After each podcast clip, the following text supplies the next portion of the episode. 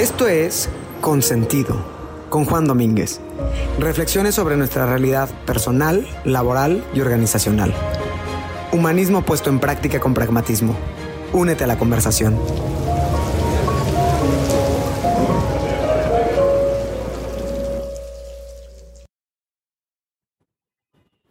Desde el principio de siglo, la mayoría de las corporaciones globales se han esforzado en impulsar sus llamadas programas de diversidad. Muchos de ellos empujados por la ley se castigan la exclusión y la discriminación, muchos utilizando el rainbow washing, como se establece en inglés, o lavado de arco iris, para hacer que las personas que genuinamente promueven y respetan la diversidad. Otros en la voluntad genuina de tener culturas y estilos de vida diversos dentro de su organización. Unos pocos, cada día más, han entendido que al llegar a mercados diversos, su población tiene que reflejar la estructura actual y sociológica de los clientes a los que sirven y que al final se trata de la competencia del talento superior en un mercado cada vez más globalizado. La discriminación, que es la causa raíz real, no es algo nuevo. Acaba de golpear a las corporaciones en un momento diferente al que golpeó a las sociedades y a las comunidades. Hasta cierto punto, las empresas podrían salirse con la suya simplemente incluyendo y excluyendo a quienes quisieran o no de su fuerza laboral. La discriminación es la más antigua de los sistemas de la sociedad inclusive más allá de Grecia y Roma, donde era evidente y por diseño. Inclusive puede verse claramente en muchas de las especies del reino animal. Es natural, que no decir correcto, que las especies se rodeen de otras que las complementan o les sirvan y excluyan a las que les perjudiquen o que desde su punto de vista no les aporten ningún valor. Es parte del mundo en que vivimos y ha sido parte de la vida de aquellos que nos precedieron. Pero el foco está aquí más bien en lo que ha sucedido en el lugar de trabajo en las últimas décadas donde podemos ver una evolución clara e interesante hacia la inclusión. Las principales causas de la discriminación tienen su origen en la raza y el género. La épica batalla de mujeres y afrodescendientes por ser excluidos en el mercado laboral ha sido tema de muchas novelas, películas y por supuesto de discusiones. Estos seres luchan hoy todavía en la arena política y continúan sufriendo en el mundo de las corporaciones, exclusivas que los cuentan para saber cuántos son y en porcentaje, pero no los promueven en un enfoque en ocasiones cínico de la diversidad. A medida que el mundo evolucionó y en los albores de la globalización, el concepto de grupos vulnerables o minorías vulnerables surgió en la discusión y amplificó el concepto de diversidad más allá de la raza y el género, y lo hizo de manera mucho más compleja, incluyendo cuestiones étnicas, genéricas o de edad, y a medida que la medicina evolucionó, el espectro de edad de las personas en lo que hoy llamamos el edadismo para acceder a puestos o trabajo lo cual implicó que esa diversidad se hizo y se hace cada vez más amplia. La población activa discapacitada encontró y aún encuentra enormes dificultades para acceder a puestos de trabajo por muchas razones. Entre ellas, lamentablemente, que literalmente no pueden acceder físicamente a oficinas y fábricas. Leyes en países como el Reino Unido, Estados Unidos y Brasil incluso han hecho obligatorio que las empresas tengan un determinado número de porcentaje de empleados con discapacidad.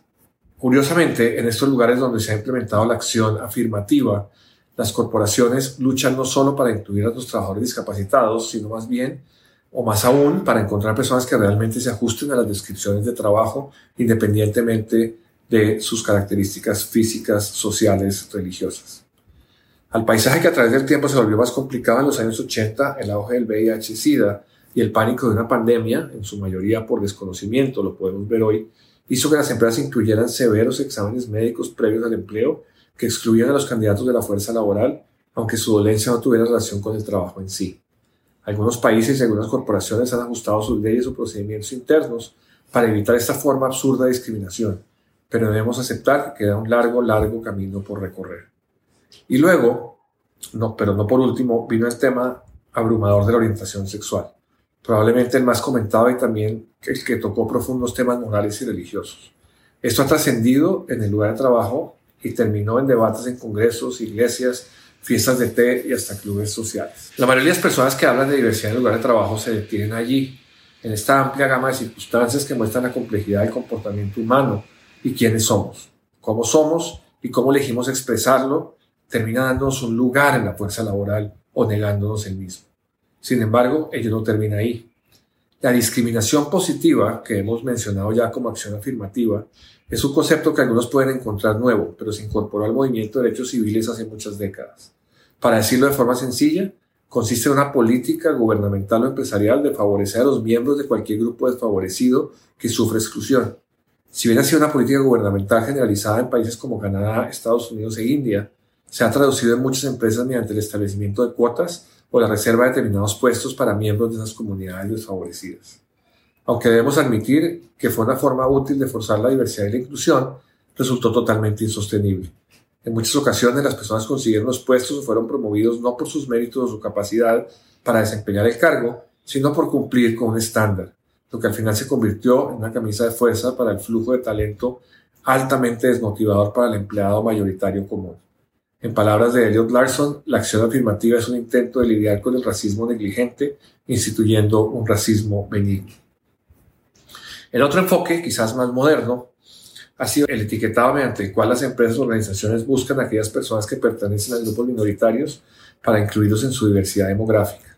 La consecuencia es que pueden informarlo con orgullo en sus informes anuales, una práctica que refleja una ficción para parecer diversos y venderse como tal. La solución de la acción afirmativa del etiquetado no es realmente una solución. Se crea una diversidad superficial, pero carece de la diversidad profunda, que es realmente la que las organizaciones necesitan, aquella que se les exige. La diversidad viene con la naturaleza humana, de ninguna manera puede ser un problema ni entenderse como tal, ni siquiera como un desafío. Negar la existencia de la diversidad es simplemente no comprender la naturaleza de los individuos y las comunidades con que vivimos. Es más, quizás no comprender la naturaleza humana. El enfoque de la inclusión mediante la comprensión de las barreras existentes es bastante simple en su marco, pero más complejo en su ejecución, puesto que refiere a un cambio profundo en los procesos y la mentalidad. Y las primeras barreras a las cuales se enfrentan las personas son las denominadas barreras de acceso, que pueden entenderse simplemente como obstrucciones físicas o obstáculos en las instalaciones, es decir, falta de acceso para discapacitados barreras culturales y de proceso que no permiten que las personas de diversos orígenes o de las minorías accedan a un puesto dentro de la organización.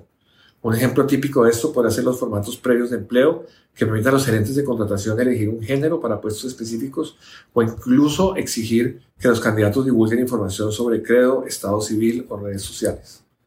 Una barrera de acceso común también aparece en los exámenes médicos previos al empleo, específicamente cuando una condición médica particular no afectaría la capacidad del individuo para realizar la tarea requerida. La eliminación de este tipo de barreras requiere que las corporaciones se sometan a un proceso de evaluación profundo, tanto en sus instalaciones, procesos de contratación y procedimientos de incorporación, para detectar cualquier limitación visible o invisible. El resultado, una vez hecho eso, implicará derribar la principal barrera para la inclusión real, pero esta solo es la puerta de entrada, puesto que nos encontramos después con las barreras de permanencia.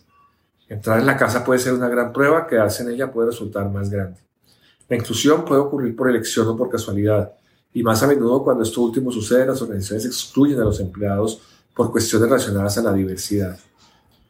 Las políticas y la cultura juegan un papel muy relevante para mantener a los empleados y limitar la exclusión basada en el desempeño, el potencial o la adherencia a la cultura de la empresa.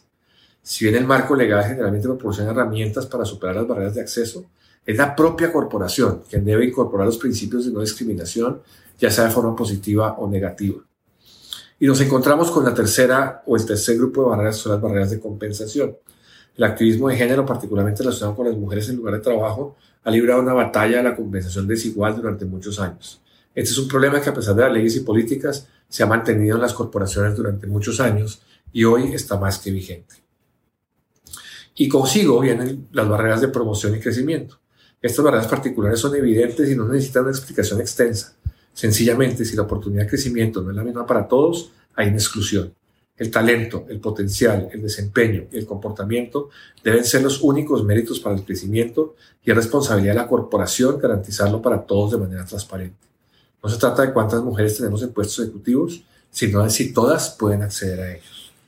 Las barreras de bienestar son probablemente una de las barreras más fuertes para la inclusión, sin embargo una de las más difíciles de abordar, ya que están literalmente esparcidas por todas partes. Las barreras de bienestar pueden tener muchas formas, inclusive pueden ser ubicuas, desde el simple hecho de tener baños o vestidores separados por género, hasta brindar espacios para la lactancia y la flexibilidad horaria para que los empleados que tienen que atender asuntos familiares particulares puedan hacerlo. La atención y eliminación de todas esas barreras requiere un estudio específico de la demografía, la redefinición de las descripciones de puestos, roles y tareas, y más aún, una reinvención de la cultura empresarial. Sin eliminación de una de las barreras de bienestar, ninguna organización puede realmente hablar de una inclusión profunda y significativa. En síntesis, estamos hablando de un tema de humanidad, dignidad y respeto. Las organizaciones y la sociedad deben comprender que deben volver a guardar las banderas de la diversidad en el armario y comenzar a ondear los resultados, los resultados probados, los de la inclusión a través de la eliminación de barreras. Es lo único sostenible. Si son capaces de ser efectivos en eso, no necesitan contar más personas, no necesitan porcentajes, no necesitan crear redes, sino poder decir frente a todos los públicos que su compromiso es con el talento y con la especie humana tan diversa como ella es. Soy Juan Domínguez y esto fue Consentido, el podcast. Consentido, con Juan Domínguez. Gracias por acompañarnos en este episodio de Consentido, el podcast. Si te gustó esta reflexión sobre la humanidad, nuestra vida personal, profesional y social, te invito a que te unas a la conversación a través de las redes sociales en LinkedIn y Facebook como Juan Domínguez, en Instagram y Twitter como arroba hh-juan